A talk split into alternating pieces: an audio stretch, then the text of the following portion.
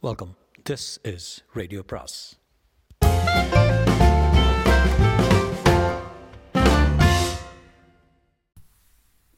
அனைவருக்கும் அன்பு வணக்கம். சு வெங்கடேசனின் வேள்பாரி பாகம் மூன்று அத்தியாயம் அறுபத்தி ஒன்று. யவனத்தின் சாகச தளபதி ஹிப்பாலஸ் வஞ்சி மாநகரத்தில் வந்திறங்கினான். வைப்பூர் துறைமுகம் பற்றி எரிந்து பல மாதங்களாக போகின்றன. நீண்ட நாட்களாக வைப்பூர் கோட்டையிலேயே இருந்தவன். பிறகு ஓரிரு இடங்களுக்கு பயணம் போய் இப்போது வஞ்சியை வந்தடைந்துள்ளான். அவரோடு எபிரஸ் திரேஷியன் கால்பா பிலிப் ஆகியோர் வந்துள்ளனர். பெருவணிகன் வெஸ்பானியன் தலைமையில் யவனத்திலிருந்து ஆறு நாவாய்களில் பாண்டிய இளவரசரின் மடவிழாவுக்கு புறப்பட்டனர் யவனர்கள். மீனாள் என்று யவனத்தில் எழுதப்பட்ட யானை வடிவம் தாங்கிய நார்ச்சதுர நாணயத்தோடும் எண்ணற்ற பரிசு பொருட்களோடும் பாண்டிய நாட்டில் வந்திறங்கினர். இந்த பெருஞ்சிறப்பு தமிழ்நிலத்தில் எந்த மன்னனுக்கும் தரப்படத்தில்லை தரப்பட்டதில்லை. அதற்கு காரணம் யவன வணிகத்தில் முதல் இடத்தை பிடித்துள்ள பாண்டிய நாட்டு முத்துக்கள். அதன் பொருட்டே யவன பெருவணிகன் வெஸ்பானியனும் அரச பிரதிநிதிகளும் துறைமுக பொறுப்பாளர்களும் வருகை புரிந்தனர். இவர்கள் வருகை புரிந்த ஆறு நாவாய்களும் வைகை ஆற்றில் சாம்பலாக கரைந்தன. வெஸ்பானியன் நெருப்பிலை மாண்டான். வேதனைகளையும் இழப்புகளையும் தாங்க முடியவில்லை. கடக்க முடியாத துயரங்களை கடக்க வழியின்றி நாட்கணக்கில் குடித்தான் ஹிப்பாலஸ். கம்பீரமிக்க தனது நாவா எரிந்தபடியே மூழ்கிய காட்சி அவன் கண்களை விட்டு எளிதில் அகல மறுத்தது. எல்லோரையும் போல இது விபத்து என்றுதான் அவன் முதலில் நினைத்தான். ஆனால் பிறகுதான் செய்தி தெரிய வந்தது. பரம்பு வீரர்கள் பற்ற வைத்த நெருப்பு என்று.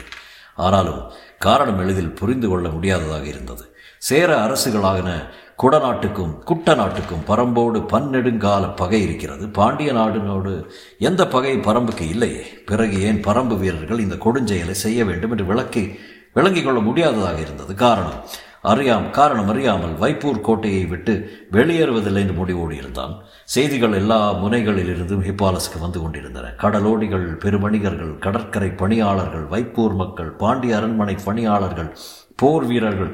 என எல்லோரும் ஆளுக்கோர் உண்மையை ஹிப்பாலஸ்க்கு சொன்னார்கள். எல்லாவற்றையும் தொகுத்தபடியே இருந்த அவன் கடைசியாக கேள்விப்பட்டது தேவாங்கு பற்றிய செய்தியை. அந்த கணத்திலிருந்து அவனுக்கு வியப்பு தாங்க முடியவில்லை. திசை உணர்த்தும் ஒரு விலங்கா? காலம் முழுவதும் கடலிலேயே பயணப்படும் ஒருவனுக்கு தேவாங்கு போன்ற விலங்கு நம்ப முடியாத கற்பனையாகத்தான் இருக்கும். ஆனாலும் எல்லா வகைகளிலும் அவனை அது அவன் அதை உறுதிய உறுதிப்படுத்தினான்.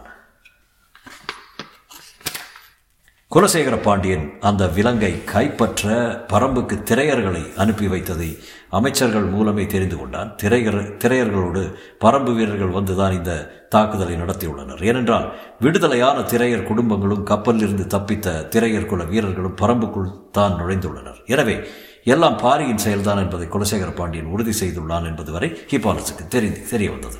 ஆனாலும் அந்த விலங்கை பார்க்காமல் அவனால் நம்ப முடியவில்லை. அந்த விலங்குகள் எல்லாம் பரம்பு வீரர்களால் மீட்கப்பட்டு விட்டதாகவும் மிஞ்சிய சில நெருப்பில் எரிந்து விட்டதாகவும் சொன்னார்கள்.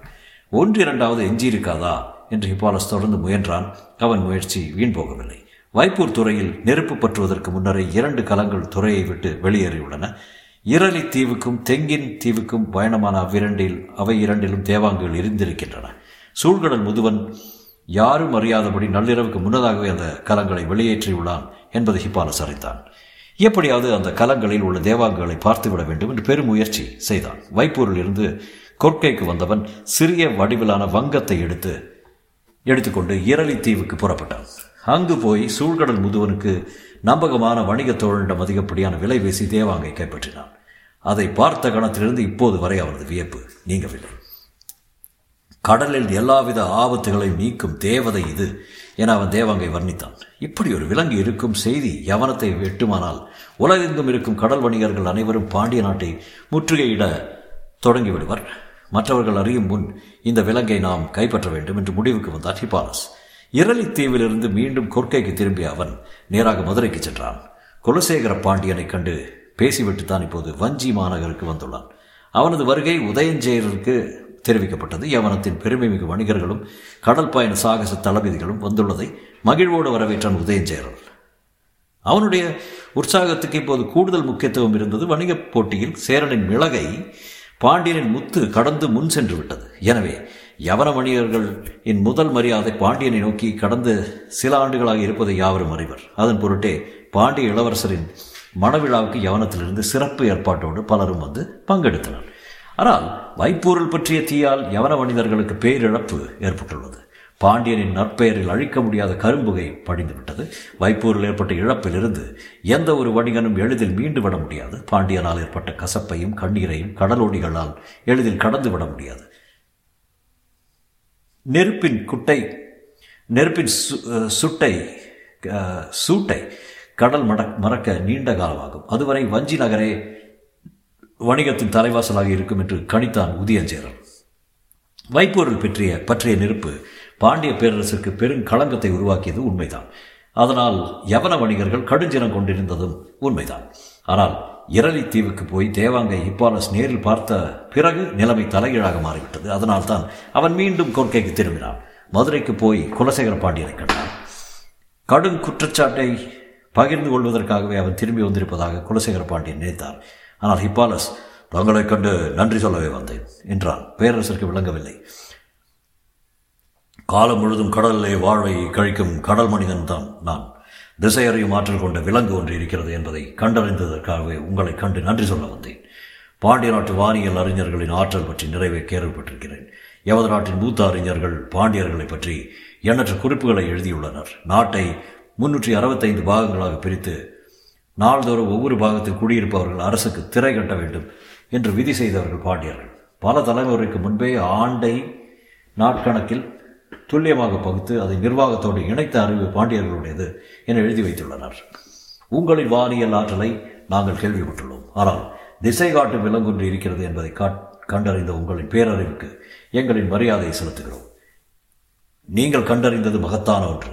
கடல் இருக்கும் வரை இந்த கண்டுபிடிப்புக்காக பாண்டிய பேரரசின் புகழை உலகம் பாடும் என்று அனைப்பாலஸ் அவமான உணர்வால் துவண்டு போயிருந்த குலசேகர பாண்டியனுக்கு மீண்டும் புத்துணர்வு ஊட்டுவதாக இருந்தது ஹிப்பாலஸின் பேச்சு.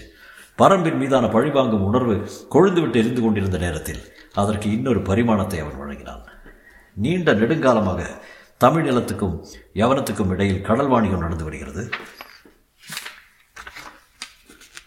நுரை தள்ளும் கரை வழி பயணமாக இரு நிலத்து கடலோடிகளும் பல தலைமைகளை தலைமுறைகளை கழித்து விட்டனர் இரு நாகரிகங்களும் நாகரிகங்களும் எண்ணற்றவையாக எண்ணவற்றை எண்ணவற்றை பரிமாறிக்கொண்டிருக்கின்றன. ஆனால் இந்த இரு நிலப்பரப்புகளில் இருப்பவர்களும் கண்டு பெரிதும் வியக்கும் கண்டுபிடிப்பாக தேவாங்கு இருக்கிறது. சாகச தளபதி என்று உலகமெங்கும் பெயர் பெற்ற ஹிப்பாலஸ் தனது மிகப்பெரிய நாவாய் எறிந்த துயரை கடந்து கண்டறியப்பட்ட தேவாங்குக்காக தன்னை வணங்கி நிற்கிறார் என்றால் அது எளிதான ஒன்றல்ல ஹிப்பாலஸும் குலசேகர பாண்டியனும் அடுத்து நடக்க வேண்டியவற்றை பற்றி நிறைய பேசினர். அதன் தொடர்ச்சியாகத்தான் இப்போது உதயஞ்சேரலை பார்க்க வந்துள்ளான். பரம்பின் மீதான உதயஞ்சேரலின் போர் திட்டங்களை பற்றித்தான் அவன் உரையாடினான். ஹிப்பாலசுடன் எபிரஸ் திரேஷியன் இருந்தனர். கொடநாட்டு அமைச்சன் கோளூர் சாத்தான் கொல்லிக்காட்டு விதையை பொறு பெற்றுத் தருவதாக கூறி பரம்புக்கு சென்று பாரியிடம் வணிகம் பேசியதையும் அதன் பொருட்டு கை துண்டிக்கப்பட்டதையும் கூறிய அவர்கள் கொடநாட்டினர் இப்போது உதியஞ்சேரலோடு இணைந்து பரம்புக்கு எதிராக செய்யும் முயற்சியையும் பகிர்ந்து கொண்டனர். யவனர்கள் இங்கு நகழும் எல்லாவற்றையும் அறிந்து வைத்துள்ளது உதயஞ்சேரலுக்கு வியப்பளிக்கும் ஒன்றாக இல்லை. பல தலைமுறைகளாக செழித்தோங்கி இருக்கும் வணிகம் அரசியலுக்குள் ஆழமான வேர்களை செலுத்தி இருக்கும் என்பதை அவன் அறிவான். ஆனால் பாரியை எப்படியாவது வீழ்த்த வேண்டும் என்று நீண்ட நெடுங்காலமாக சிந்தித்து செயல்பட்டு கொண்டிருப்பது குட்டநாடு. உதயஞ்சேரலின் தந்தையான செம்மாஞ்சேரலை கொன்றழித்தவன் பாரி. அதற்கு பல காலத்துக்கு முன்பே பகை தொடங்கிவிட்டது. உதயஞ்சேரல் பட்டமேற்ற பிறகு பல்வேறு முயற்சிகளை தொடர்ந்து மேற்கொண்டு வருகிறான். அவனோடு முரண்பட்டு விலகியிருந்த குடநாட்டு வேந்தன் குடவர்கோவும் இப்போது இணைந்து செயல்பட முன்வந்துள்ளான். இது சூழலை மிகவும் எதுவாக ஏதுவாக மாற்றியுள்ளது என்று உதயஞ்செயல் எண்ணிக்கொண்டிருக்கும் போதுதான் வைப்பூரின் மீதான பாரியின் தாக்குதல் நடந்துள்ளது. எதிரிகளின் எண்ணிக்கையை பாரி போதுமான அளவுக்கு அதிகப்படுத்தி கொண்டான். இதைவிட நல்ல காலம் இனி வாய்க்காது என்று உதயஞ்சேரல் நினைத்து கொண்டிருந்த போதுதான் ஹிப்பாலஸ் வந்து சேர்ந்துள்ளான். பேரிய பேரியாற்றங்கரையின் நெடுவுயர் மன்றத்தில் நடந்தபடியே இருவரும் பேசிக் கொண்டிருந்தனர். வைகையின் தென்கரை படித்துறையில் இருந்த நிறை நிலை மாடத்தில் தனித்திருந்தோர் இருந்தார் குலசேகர பாண்டியன் பொழு பொழுது கா கவிய காத்திருந்தது ஆற்றங்கரை எங்கும். கூடு திரும்பும் பறவைகளின் கீச்சொடி கேட்டுக்கொண்டிருந்தது. வைகை சீற்றமின்றி ஓடிக்கொண்டிருந்தது. ஆனால் குலசேகர பாண்டியரின் எண்ண ஓட்டம் அப்படி இல்லை அது கட்டுக்கடங்காமலே இருந்தது. நீண்ட நெடும் அரசியல் அனுபவம் அவருடைய எண்ணங்களை வழிநடத்த முடியாமல் திணறியது. அவர் சிறிது நேரம் நடப்பதும் பிறகு உட்காருவதும் உட்கார்ந்த உடனே எழுந்து நடப்பதுமாக இருந்தார். தொலைவில் காவல் வீரர்கள் நின்றிருந்தனர். அவர்களை கடந்தே முசுகுந்தரும் மற்றவர்களும் நின்றிருந்தனர். யாரும் நெருங்க முடியா சிற்றம் கொண்டிருந்தார் பேரரசர். ஓடும் வைகை மூழ்கும் கலங்களை கண்களுக்கு காட்டி காட்டி மறைத்துக் கொண்டிருந்தது. அவர் தனிமையில் சிந்திக்கவும் ஓய்வெடுக்கவும் எவ்வளவோ இடங்கள் உண்டு. ஆற்றங்கரை மண்டபத்துக்கு போனால் வைப்போரின் நினைவை மீண்டும் மீண்டும் வரும். எனவே அதை தவிர்க்கலாம் என்றுதான் பலரும் சொல்லி பார்த்தனர். ஆனால் பேரரசர் வேறு எங்கும் போகாமல் தொடர்ந்து இங்குதான் வருகை தந்தார். அதற்கு காரணமும் இருந்தது. பாரியின் புகழ் நிலமெங்கும் பரவி இருந்தது அது ஆழ்வோருக்கு இயல்பாக பொறாமையை உருவாக்கி இருந்தது இடைவிடாது பாடித் திரியும் பாணர்கள் தங்கள் குரல் நாளங்கள் விடை விடைப்புற்று வலியெடுக்கும் போது பாரியை பற்றியே பாடுகின்றனர். சொற்களுக்குள் உருளும் பாரி பாரியின் நினைவு குரல் நாளங்களுக்கு இதம் தருவதாக பாணர்குலமை கருதியது. தோற்பறையை தென் நெருப்பிலே சூடேற்றி ஒலி எழுப்பும் பக்குவத்துக்கு கொண்டு வருதல் போல பாடி கலைத்த குரல் நாளங்களை மீண்டும் பாடும் பக்குவ பக்குவத்தை கொண்டு வர பாரியை பற்றிய பாடல்கள் உதவி செய்வதாகவும் பேசினார்கள். பாரியை பற்றி பாடல்களின் பேச்சும் பாட்டும் இசையும் கூத்தும் வேந்தர்களின் ஆழ்மனத்தில் வெறுப்பை இடைவிடாது உமிழ்ந்து கொண்டிருந்தன. புகழை பழுக்க காய்ச்சி வேந்தர்களின் அடிநெஞ்சில் இடைவிடாமல் ஊற்றினர். அது எல்லா வகைகளையும் விடையாற்றி கொண்டிருந்தது. பாரியின் மீது வெறுப்பும் பொறாமையும் குலசேகர பாண்டியனுக்கும் உண்டு. ஆனால் தேவாங்குக்காக போர் தொடுக்க வேண்டும் என்று கருங்கை வாணனும் புதிய வெறுப்பனும் கூறிய போதும் அவர் ஏற்றுக்கொள்ளவில்லை. காரணம் பொறாமையும் வெறுப்பும் மனித மனத்தை குறைந்த அளவே இயக்கும் ஆற்றல் கொண்டவை. பகை மட்டும்தான் அளவற்ற வெறி கொண்டு மனதை இயக்கும் ஆற்றல் கொண்டது. பாண்டிய நாட்டுக்கு பரம்பின் மீது பகை உருவாகவே இல்லை. அதன் பொருட்டே குலசேகர பாண்டியன் போர் தொடுக்கும் திட்டத்துக்கு ஒப்புதல் வழங்கவில்லை. பெரும் மலைத்தொடருக்குள் இருக்கும் ஒரு நாட்டை கைப்பற்ற வளமிக்க போர்ப்படை மட்டும் போதாது. அதை வழி நடத்துபவர்களுக்கு ஆற ஆறா பகை இருக்க வேண்டும். அதுதான் அவர்களை சினம் குறையாமல் இயக்கிக் கொண்டே இருக்கும் பகை.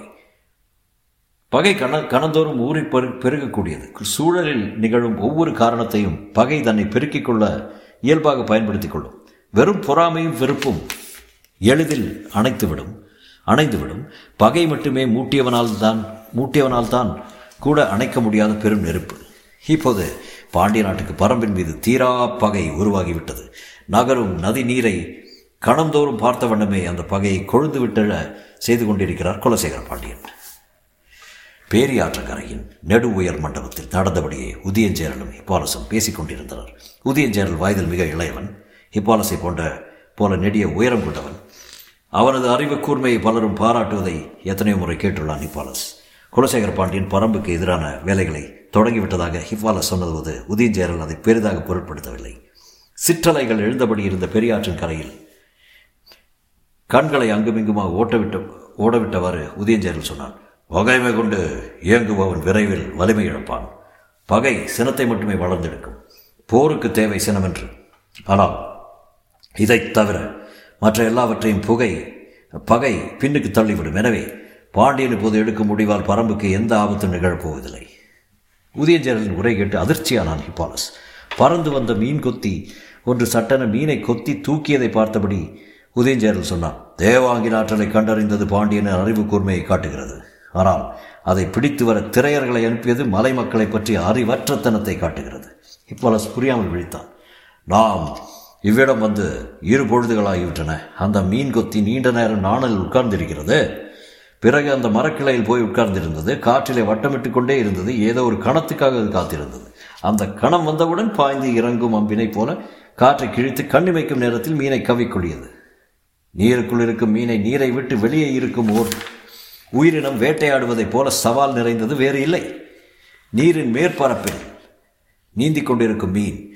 மீன் கொத்தியின் அலகை தாண்டிய ஆழத்துக்கு போகும் முன் காற்றை கிழித்து கீழிறங்கி வர வேண்டும். அப்படி என்றால் எவ்வளவு துல்லியமான கணிப்பு தேவை பார்வையின் கூர்மை சிறகு அசைக்கும் வேகம் கொத்தி தூக்கும் அலகின் துடிப்பு எல்லாம் ஒருங்கிணைய வேண்டும்.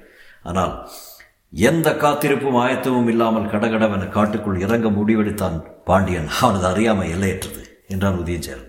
வயதில் மிக மூத்தவரான பேரரசர் குலசே குலசேகர் பாண்டியனின் அரசியல் நடவடிக்கையை சொற்களால் இடித்து தள்ளினான் உதயஞ்சேரன். கீபாலஸ்க்கு என்ன சொல்வது என்று புரியவில்லை. வரம்பின் மீது போர் தொடுப்பது என நான் முடிவெடுத்து பத்து ஆண்டுகளுக்கு மேலாகிவிட்டது. ஆனால் இன்னும் நாணலின் மீது உட்கார்ந்தும் கொப்பில் அமர்ந்தும் காற்றில் பறந்தபடியும் தான் இருக்கிறேன். நீரை நோக்கி பாயும் நேரம் இன்னும் கைகூடவில்லை. சொல்லும்போது அவன் கண்கள் சிவந்தன. முது முறுக்கேறிய கைகளின் ஆவேசத்தை அவனால் கட்டுப்படுத்த முடிந்தது. அந்த கணம் வரை நான் காத்திருப்பேன். சீவப்பட்ட என் தந்தையின் தலைக்கு ஈடாக பாரியின் தலையை மண்ணில் சரிப்பேன். சொற்களில் இருந்த உறுதி ஹிப்பாலஸை உலுக்கியது. குடநாடும் நீங்களும் பரம்புக்கு எதிராக போர் புரிய ஒருங்கிணைந்த திட்டத்தை உருவாக்கியுள்ளதாக அறிகிறேன். அதே போல பாண்டியர்களுடன் இணைந்து இந்த திட்டத்தை முன்னெடுக்கலாம் அல்லவா? அதற்கான தேவையும் இல்லை. அதனால் இந்த பலனும் நேரப்போவதில்லை. ஏன்? எங்களை விட மூன்று மடங்கு பெரும்படை பாண்டியர்களிடம் இருக்கும் என்று கருதுகிறேன். ஆனால் பாண்டிய நாட்டின் நிலவியல் அமைப்பு பச்சை மலைத்தொடரின் தன்மை இவற்றை கொண்டு பார்த்தால் கீழ்த்திசையிலிருந்து பரம்பை எதுவும் செய்துவிட முடியாது. காரமலையை அவர்களால் தாண்டவே முடியாது. மேலேறும் பாண்டியர் படையை அழித்தொழிக்க பாரிக்கு அதிக நேரம் அதிக பொழுது தேவைப்படாது. பேரரசின் படையை அவ்வளோ எளிதில் அழித்துவிட முடியும் என்றா சொல்கிறீர்கள். பாரம்பின் ஆற்றல் என்னவென்று பத்தில் ஒரு பங்கு கூட பாண்டியர்களால் உணர முடியாது. அதனால்தான் அறிவீனமான செயல்களை செய்து தொலைக்கிறார்கள். உதயஞ்சேரலின் கோபத்துக்கான காரணத்தை ஹிப்பாலசால் புரிந்து கொள்ள முடியவில்லை.